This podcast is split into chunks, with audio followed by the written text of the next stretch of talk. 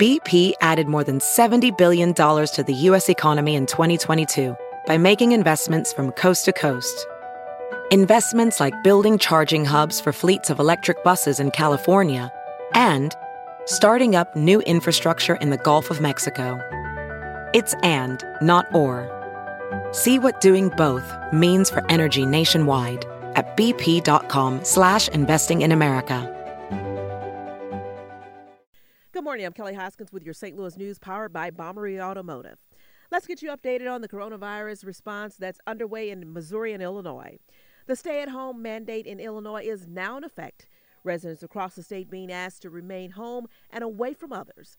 Missouri has expanded on its guidelines on public gatherings, while St. Louis City and County report an uptick in the number of patients 17 in the county and 10 in the city. And because of the increasing number of coronavirus cases, uh, that in St. Louis City and County leaders are set to enact new restrictions starting Monday.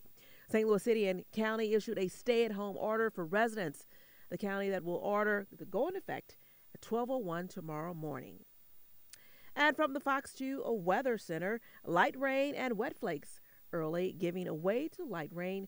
High will reach 42 and the lows 40. From the Fox 2 Newsroom in St. Louis, I'm Kelly Hoskins.